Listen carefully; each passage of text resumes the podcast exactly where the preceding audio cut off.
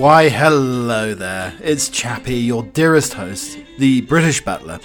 And this little nonsensical interruption is Keep Calm and Cauliflower Cheese.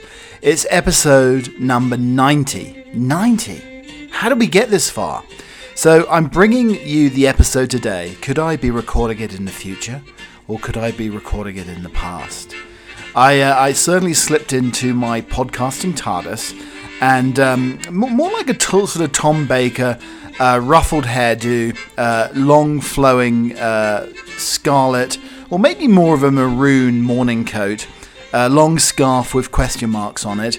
I am uh, the Doctor Who uh, of the podcasting world.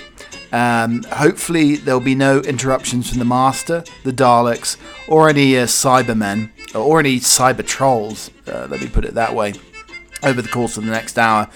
Uh, but uh, you know, I, have got my uh, my cleaning hat on, uh, my cleaning gloves on. Um, I've got the Brasso out again, uh, cleaning and polishing all the brass, borax soap, maybe some Vim, some Flash, some some old-fashioned stuff you use to shake. Not the shake and vac. It's not nothing like the do the shake and vac and put the chappy back. Do the shake and vac and put the chappy back. No, there's none of that going on. Uh, none of the shake and vac. Actually, I couldn't shake and vac even if I wanted to at the moment because my vacuum cleaner has gone kaput. Now, I did take it into the bath with me to try to uh, wash out all of the tubes, uh, and that didn't, you know, a, a, big gush through the tubes didn't remove the uh, wad of back hair.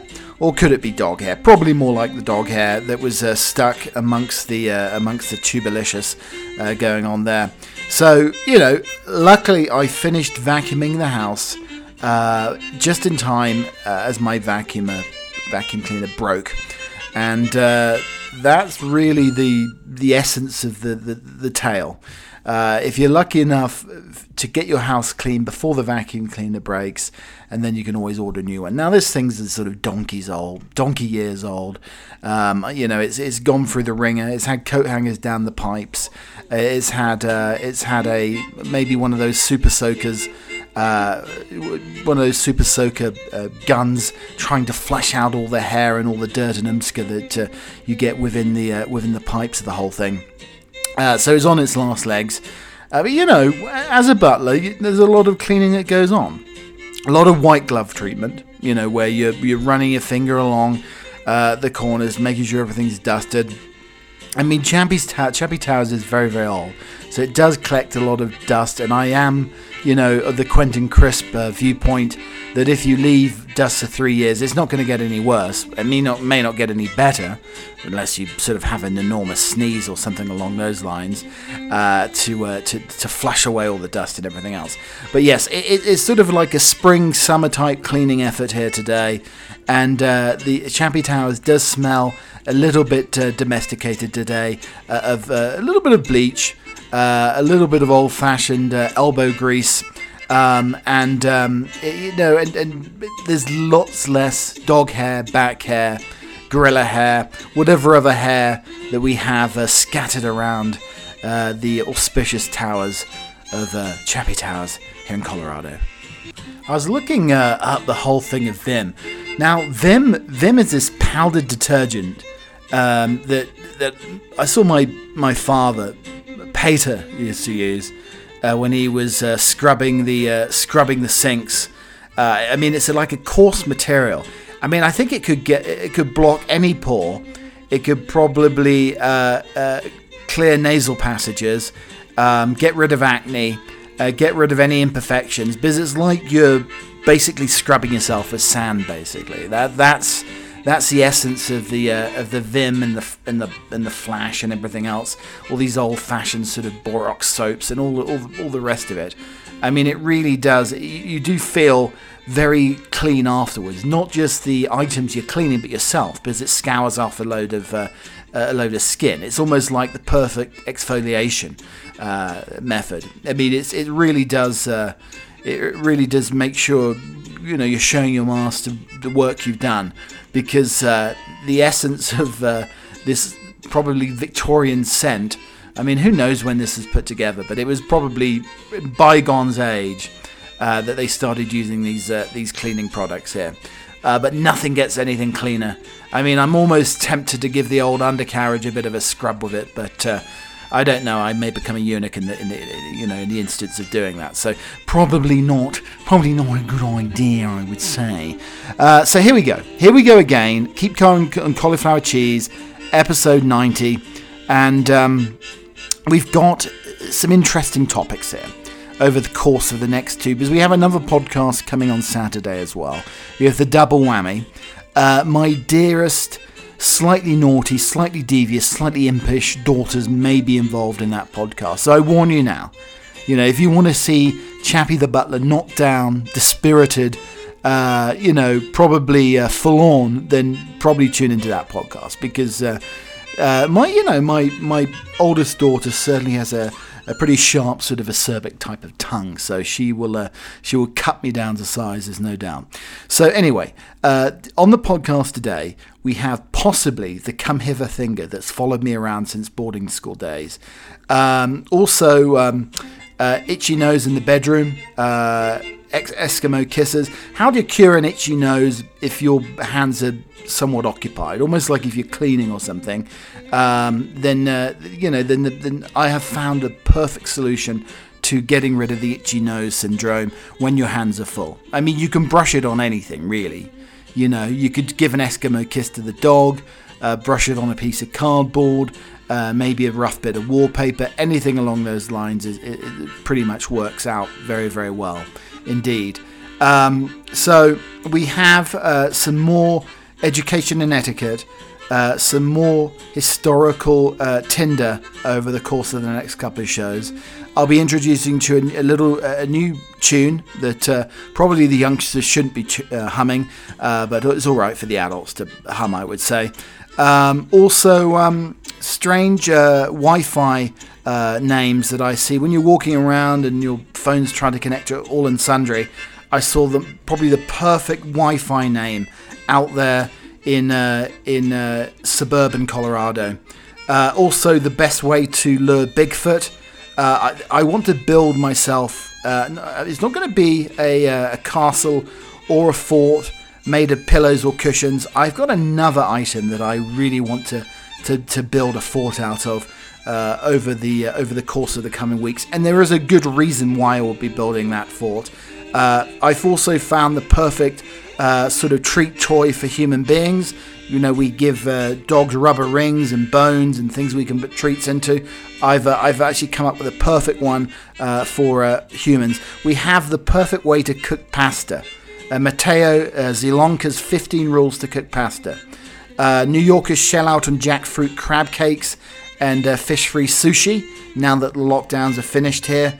I mean, it's it, it's pretty much everything. Uh, everything's changing in this forever changing world.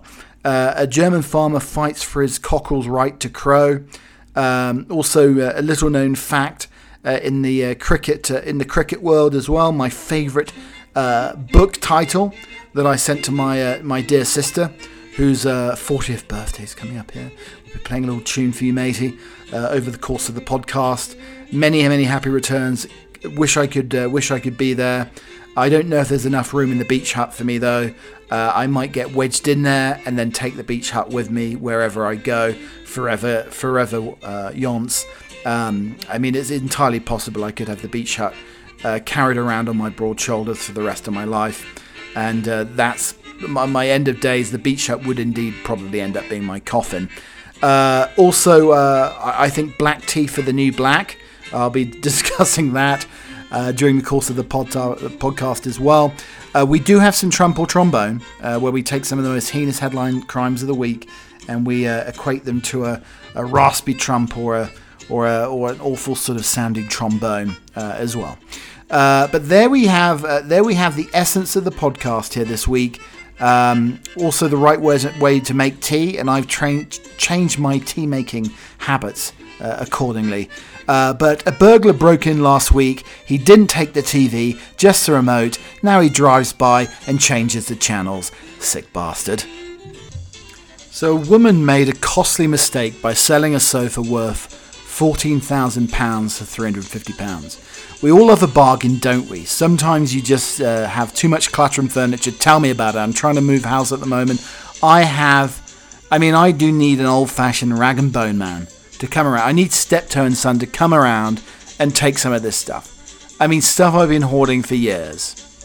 I mean, I, I, I probably got clothes that may have not fit me since I was 18. I mean, I've got a cummerbund that uh, has lost all its elasticity, and uh, now it's more like uh, something I'd wear around my head if I was playing tennis. That's that's what I have. I mean, I'm finding things that went out of fashion. Uh, I mean, a lot of these a lot of these collarless shirts that were fashioned in the 90s. I have several of those. I have several cardigans that were probably fashionable back in 1978. Um, sort of odd faded maroon styles of 1995. Um, I mean, uh, trousers that uh, looks like there's been three or four drain pipes put up, and that's how wide the legs are. Although the wide legs coming back into fashion, I don't know if uh, if the flared trouser is yet. I don't have any of those. I don't think. I don't think I have any flared. Uh, but anyway, the woman who sold it, sold the sofa, uh, shared on TikTok about how she sold a sofa for £350, only to discover later it was worth much, much, much more. The woman, uh, Jules uh, Schreiner, is from the brilliantly named Carpentersville, Illinois. She received the sofa for free but decided to sell, on, sell it on. Jules was surprised when somebody bought the sofa within seconds. It wasn't until later she saw the buyer posted about a bargain buy on Instagram. They described it by saying it's Vladimir Kagan design, as anybody would know. Jules then went on to Google the name. She couldn't believe the results. Some of the sofas were reaching as much as $20,000, uh, £14,000. Ouch, it turns out old Vladimir is quite the name when it comes down to sofas. Who knew? Not Jules, obviously. Jules wrote, Thought I had got a great deal on the uh, Facebook Marketplace, but you know, things are always too good to be true. Sold a free couch. I put it on Facebook Marketplace for $500. Uh, a guy picked it up and bought it within seconds. Saw him post on the Insta, looks, looks up the brand on uh, Google. Then she wrote, It's a $20,000 couch used. Nearly 94,000 people viewed the video. One person tried to make her feel better, saying, It's very clearly not the same couch and often very discolored. Being the same brand does not make it the same value. Uh, another wrote, In fairness, you all won from this. The person got rid of the couch for free, you made $500, and the last guy got a bargain. Win, win, win, win. It does remind me of trying to get rid of old couches because they lose their shape, they lose their colour. I mean, probably too many spillages, too many dog accidents over the years, too much food down. I mean, who wants an old, a disused couch? I mean, I've got some beautiful leather chairs that I picked up. Uh, well, I didn't pick them up, but they they're absolutely wondrous. I mean, what they were indeed a true bargain. Uh, but some of the other couches, I don't know. Uh, it reminds me of being at university, where seriously, as a student, in my friends' houses, there were rats buried, rats and mice, maybe both. Maybe they were both mating. It's like a sort of crossbreed mutant rat mouse. Uh, were breeding in the couch, and I could hear them rustling around, waking up, slightly hungover, with this rustling, Thought it was my head rattling, but it was a mouse in the couch. A mouse where? Where? There. There on the stair, not on the stair, inside the student's couch. And then uh, another ended up in a bucket, and another was uh, incinerated in the kitchen in the toaster. Mmm, yummy. Okay, hello, uh, pop pickers. It's uh, here, and uh, we have 16 fun facts about redheads to mark World Redhead Day, mate. And that's this Wednesday, May 26th. Okay. So, hey, redheads. Today, Wednesday, May 26th, is your day.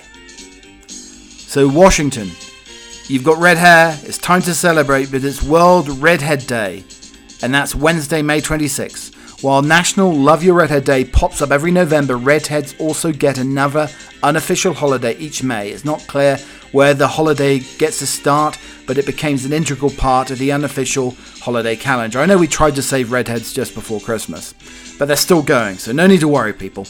The rarest kind of redhead. Having red hair and blue eyes is the rarest hair eye color combination possible. The odds of a person having both of these recessive traits is around 0.17%. Instead, most redheads are uh, brown, hazel, or green eyes. Uh, are redheads more delicate? Researchers believe redheads are more sensitive to pain because of their mutation in the gene MC1R that affects hair color. In 2004, a study showed that redheads on average need 20% more general uh, anesthesia than uh, people with dark hair or blonde hair color. Are redheads mostly right uh, or left handed? A lot of redheads always or often end up being left handed. Researchers believe one explanation is that both these characteristics are recessive traits and they often come in pairs. Those lucky people to get and celebrate World Redhead Day, Love Your Redhead Day on November the 5th, and International Left Handers Day on August 13th. So you've got three. You've got, if you're left handed uh, with red hair, you can celebrate red hair twice once in the autumn, once in the spring, and then left handed day as well. And then uh, we have the, uh, the whole redhead genetic situation. Um, scientists discovered eight genes that are liked and linked to red hair. Before it's believed that only one gene, MCR1, controlled red hair color. Now, research shows there are other genes involved. Both parents must carry the red-headed gene for a baby to have red hair. In order for a baby to have red hair, different versions of genes uh, called alleles uh, need to be present in both, according to the Stanford University. Even if a parent doesn't have red hair, they can still pass on uh, the red-headed gene to their child. Fun facts about red hair strands. Redheads have less hair and thicker strands than most people. On average, it's believed that those with red hair have 90,000 strands, while blondes have around 110,000 and brunettes have 140,000. Redheads are less likely to go grey. The pigment in red hair typically fades over time from red to blonde to white, but not grey. Redheads produce more vitamin D in shorter amount of time than people with other hair colours. Uh, why does it seem like a lot of redheads are in commercials? There's a uh, proportionality, more redheads featured in commercials than in the world. Two in 2014, a study found that 40% of ads during primetime hours included somebody with red hair. Are redheads going extinct? Despite plenty of debunked studies that pop up around the internet every few years, redheads are not going extinct. Isn't there another holiday for redheads in November? Uh, yes, National Love Your Redhead Day, which occurs in November. See, I told you we're trying to save redheads before Christmas. Was founded by Stephanie and Adrienne uh, Vendetti in 2011. The Natural Redheaded Sisters started the holiday to empower every redhead to feel confident to look amazing and rock their beauty. The push for National Love Your Redhead Day came after the Vendetti sisters is a vendetta against the redheads, but the Vendetti sisters did set up this holiday. Noticed a rise in bullying of people with red hair, so they've decided to create a day that give redheads a chance to love their hair, and you can't call them redheaded stepchilds anymore. And New Zealand's Redheaded Festival is known as the world's largest annual gathering of redheads. In 2020, the event was cancelled, but organisers plan to have it in 2021 again. So there we go, more fascinating facts on the redheads. Again, anybody who wants to send me any articles that they want that they think may be amusing on the podcast, I'm very happy to share them with you, the listener. And uh, and uh, that was that was the whole redheaded uh, redheaded. You can't accuse me of being biased against curly-headed British blonde-haired chaps because I always include the redheads. I I, I often give the redheaded league. I mean, this is the whole thing. Sherlock Holmes uh, or Arthur Conan Doyle did write a story about the Red-Headed League. I mean, this could be the next Marvel movie. I do feel like if they can get the rights to the Red-Headed League, you could have an army of superheroes as the Red-Headed League in in maybe a, a newly produced uh, Arthur Conan Doyle inspired story for Marvel. So itchiness is a common topic here on Keep Calm and Cauliflower Cheese. We had the itchy nipple syndrome the other week, uh, but do you ever find yourself with an itchy nose? I mean, having a large nose and getting to the age where, you know, getting an influx of grown hair coming out of the nostrils, I think my nose and my nasal passages are itchier than the common or garden person. I'm not saying I'm special. I'm not saying I'm special or anything like that. But I do have an itchier nose than some. But I always find that I get an itchy nose at the time uh, in inopportune moments. Um, so you know, if I'm doing any sort of activity, cooking, and I've got both hands full, maybe a ladle in one hand and a whisk in another, or if I happen to be moving boxes, which I've been doing a lot recently, and all of a sudden I'm huge, moving a huge box of uh, uh, books, and I start getting an itchy nose. So the key, I think, for anybody who has an itchy nose, the, the key to this is, I mean, you could get yourself a nose scratcher, but then again, you've got the same situation. Both your hands are full at the time. So the key to this is finding somebody. It could be animal, vegetable, mineral. It could be an erect carrot or some sort of plant, or it could be a dog or a cat or your loving partner. It's finding somebody to have an ex- Eskimo kiss, an inopportune, uh, out, completely out of the blue Eskimo kiss. When you have an itchy nose, you need an Eskimo kiss right there and there. So you need your nose scratched on another person's nose or some inanimate object to get rid of it. So I don't know if, if, if, if scratching your nose on an inanimate object counts as an Eskimo kiss, but I'm going to say it does. Because at that moment, you will do anything to rid the itch of your nose, and uh, and the Eskimo kiss is the way is the way forward. Two noses rubbing against each other does cure the itchy snout. We have a revelation. A new study says putting milk in your tea first makes for a better brew. Now, we're not going to give any credence to the lady who put water, milk, tea bag in the microwave. We're not going to give credence to that. I, I, I apologize. I'm not going to give credence to that. But this new study says putting milk in your tea first makes a better brew. Do you agree, or is this sacrilege against tea? We love nothing better than discussing the best way to make tea. I mean, we've talked about this on the podcast numerous multitude of times. Debates have been raging for years on whether the hot milk or the milk, hot water or the milk should be added first. Now, a new survey claims to have the answers. A new study has been carried out by hot tap manufacturer INTU Boiling Water Taps. They found that putting milk uh, in first makes for a better brew. Professor Alan Mackie, head of uh, School of Food and Nutrition of Leeds University, says milk should go in first to generate a much better, flavoured and healthy cup of tea. There is an important thing to note though. Is your water soft or hard? Apparently, if you live in a soft water area, then the water first is fine. If you live in a hard water area, then milk first will make your tea taste better. They found a quarter of Brits prefer to add milk to their brew before hot water. A further quarter is undecided as which way round they prefer it. Professor Mackie explains that putting hard water in first results in the flavour and health compounds in your tea bag combining with the water that's precipitating out. The tannins in the tea are the bit that makes the taste of your tea. The research found hard water makes them solid before they can develop their flavour fully. Adding the milk to your tea at the start binds to those tannins and flavour compounds instead of hot water. The milk proteins lower the mineral content of the water. This locks in the flavour. You know what? I I've been trying this. I've tried this probably for about five cups of tea in the last few days. Just for you, the listener, I'm doing a little bit of a consumer study for you uh, to see which tastes better. And I, I, have to say, I was very skeptical. I almost felt that the tea gods would met, set me into a ball of flames for putting the milk in first, then the tea bag, and then the hot water. But, and for many years, whenever I made a huge pot of tea, you always put the milk in the cup first. That's a, that's a given. But I'm just talking the single cup with the tea bag. So, the single cup with the tea bag, I found that it actually tastes bloody good. Now, it takes a little bit of time to brew, maybe letting it brew longer. Maybe I have hard water here as well. It's entirely possible. But letting it brew that much longer made all the difference. I mean, it absolutely, it really is a good cup of tea. So I recommend trying to put the milk in first and then the tea bag and the hot water. Let it brew and then you'll see the difference.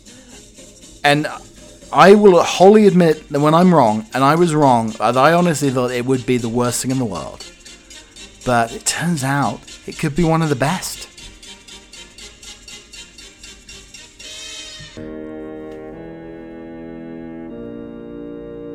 We all have had things that have followed us around since childhood. I mean, some of them a little bit more macabre, some of them very amusing, uh, and some downright weird. But I think that the come hither finger has followed me around since the dawn of time, since coming out of the womb, back on a rainy Tuesday in 1977. I, I do think that I, I, I don't know, I see people often get pulled aside or directed in a certain area, but I get the come hither finger more often than not. And I remember it started back in the school days where there's pointing and then the uh, the you know the the crooking of the finger and the come hither sort of motion. And I get that more than I think anybody that I know. I mean, it can be a, a wondrous thing sometimes, and it sometimes can be slightly ominous. Now, maybe it's because I'm just a sort of cheeky chappy. I fit the name very well. But I get the, uh, yeah, you do get the come hither thing where people are beckoning me, maybe to my doom, maybe to some sort of delight or an excitement, who knows. But I get it a lot more than the average communal garden bear, without a doubt. And um, and that and that's that's the sort of origin of the tale. I don't know what it is about it, but that sort of crook finger and the come hither motion is something that haunts me even to this day, and I don't know why I get it more than anybody else. So it's another time for education in etiquette. So we're looking at some of the most bizarre forms of Victorian etiquette. And today we have street etiquette. Strict guidelines govern social interaction on promenades and public thoroughfares, especially between the sexes. A young unmarried woman would not be able to go out without an escort. Etiquette forbade young ladies from looking around for acquaintances or stopping to chat in crowded thoroughfares. According to Cassell's Household Guide, a comprehensive book on Victorian life published in 1869, if the young woman did see a gentleman friend and felt she couldn't ignore him, she would have to take the initiative and offer her hand. The gentleman had to wait for the lady to recognize him before lifting his hat, not simply touching the brim. And he had to use the hand farthest from her. If she offered her hand, the gentleman had to turn to walk with the lady instead of stopping. And above all else, the conversation itself had to be reserved. Cassell dictates strict uh, reticence of speech and contact should be observed in public without loud talking or animated discussions. A gentleman never smoked in the presence of a lady. Indeed, it would be impolite for ladies to detain gentlemen in conversation while they were smoking, because it would force them to put out a good cigar. Only under extreme circumstances could one perform the practice of cutting, in which you uh, stared directly at someone you knew with no sign of recognition. Cassell called this the most ill mannered act possible to commit in society. In a carriage ride, a gentleman never sat next to a lady who was not a relative. He always sat at the back to the horses, allowing the opposite seat to the lady. A gentleman also had to take care not to step on a lady's dress as, it, as he was to alight first to help the lady down. Bigfoot has a huge part of the show. As you know, we often mention Bigfoot, sharks, tea, there, there's some of the key topics of Keep Calm and Cauliflower Cheese. But I was having a look and I saw an interesting article about if the Bigfoot trap works, wonders of wildlife optimistic about uh, the completion of a, of a Bigfoot trap. According to a Bass Pro spokesman, wonders of wildlife should be completed if their numerous Bigfoot traps are successful. If no surprise that the Bigfoot exhibit would uh, be one of the big, huge draws of the Ozarkians' Wonders of Wildlife in making the exhibit a main event. We're trying numerous tactics, said Jack Henderson. We have some boxes held up by sticks attached to a piece of string. We also have some park rangers dressed up like sexy female Bigfoot, equipped with a large cartoon like mallet. Once they capture Bigfoot Wonders of Wildlife has a big plans. First of all, we're going to chain Sasquatch to a wall for a sideshow event for the media, then we're going to drive him mad with flashbulb photography. Finally, uh, after escaping, he will go on a rampage through the downtown, ending with a showdown on Hammons Tower. which isn't the best plan. I mean, this sounds like an episode of Scooby Doo. After the rampage, Bigfoot will be released into the Sasquatch Sanctuary. Uh, so, a tearful Wonders of Wildlife worker to Bigfoot um, sent him to the exhibit. If he was it was to be sent to the exhibit, we shouldn't have any more rampages. We're going to use Bigfoot to test a new Alzheimer's drug, apparently as well. So these so the, the, the, these guys at the Wonders of Wildlife uh, exhibition uh, do have hopes and aspirations of catching Bigfoot. But I hear the best way of catching Big, Bigfoot seriously is he's like any sort of communal garden male student or a, a gentleman, you know, watching uh, soccer or American football on the TV. You just get him some cigarettes and alcohol, and he's ready for anything. So welcome along to a little little game we like to call Dump a Trombone. Anyway, Smart Toilet would capture your poop in a unique way. It's a perfect picture of health. A new smart toilet will take snapshots of your discharge, your feces, and send the images straight to a doctor for analysis, a potential lifesaver when it comes to colon cancer and other conditions. The device, which was developed by uh, Duke University, will use an algorithm to examine the feces, including whether blood is present. We're optimistic about patient willingness to use this technology because it's something that can be installed in the toilet pipes and doesn't require the patient to do anything other than flush. This could uh, eventually be useful for patients who live in long term uh, care facilities who not be able to report their conditions on regular bases. So there we go. We have the smart toilet.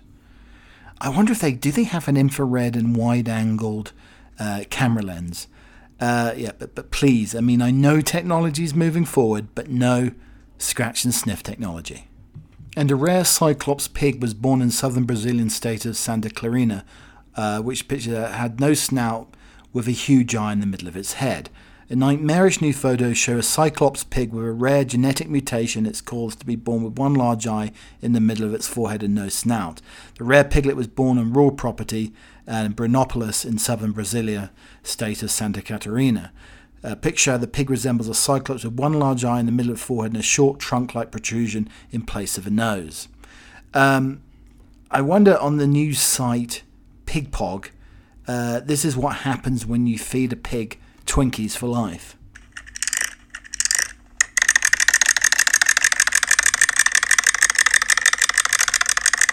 And users of budget teeth whitening kits may be left with nothing to smile about once a watchdog. Teeth whitening kits can be a health hazard as some are 300 times over the legal limit for bleaching agent hydrogen peroxide, while stars like TV tycoon Simon Cowell, Liverpool manager Jurgen Klopp have their gnashes professionally fixed for dazzlingly bright smiles, Brits on a budget using products bought online could be putting themselves at risk of harm, an investigation has revealed. A probe by consumer watchdog Which found 21 out of 20, uh, 36 teeth whitening uh, available online exceeded the limit of hydrogen peroxide permitted for home use, which can burn gums and cause permanent damage to teeth. Black teeth for the new black? Yeah, baby, yeah! Yeah, baby!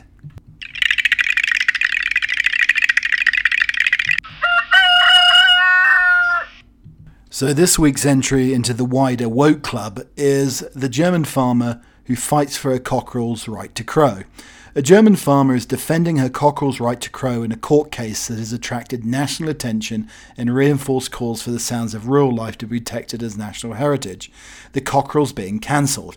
Since 2018, Meister Eder, a mixed breed, broad chested cockerel, has attempted to be cancelled and has been so annoying to a neighbour who demanded that it be cancelled and shut in a soundproof room at night and has now taken the owner, Karen Pfeiffer Rockenfeller, to court. She has countered that locking Meister Eder would harm his health because the soundproofing required would also make his coop too warm. I mean, you don't want your coop too warm. Awful. I'm going to see this through to the end, she told the Times. I've been here 30 years and this is a farming area. If my neighbour is so sensitive to noise, she should move his bed out or put earplugs in. She said that Meister Eder, who lives with six hens, was no louder than any other cockerel and displayed the common behaviour of his species crowing at sunrise or at when dawn chorus started.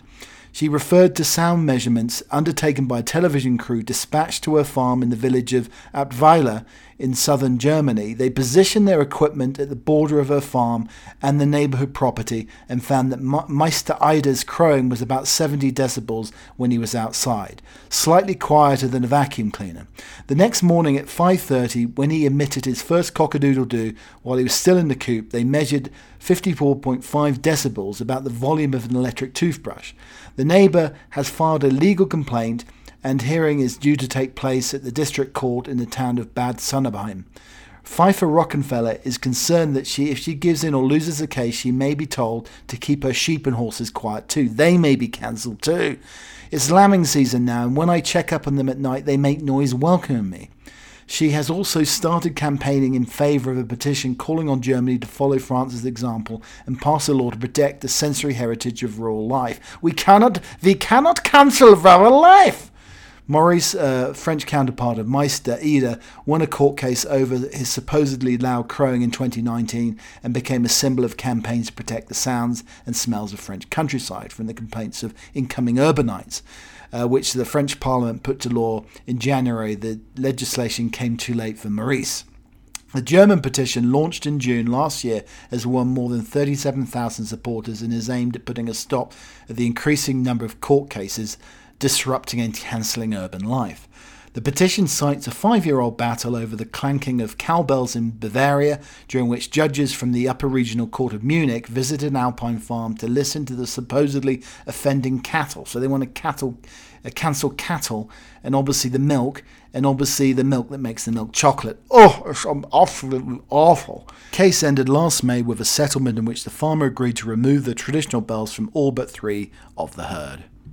I wanted to give a little message to my dearest sister, Matey, also known as Claire.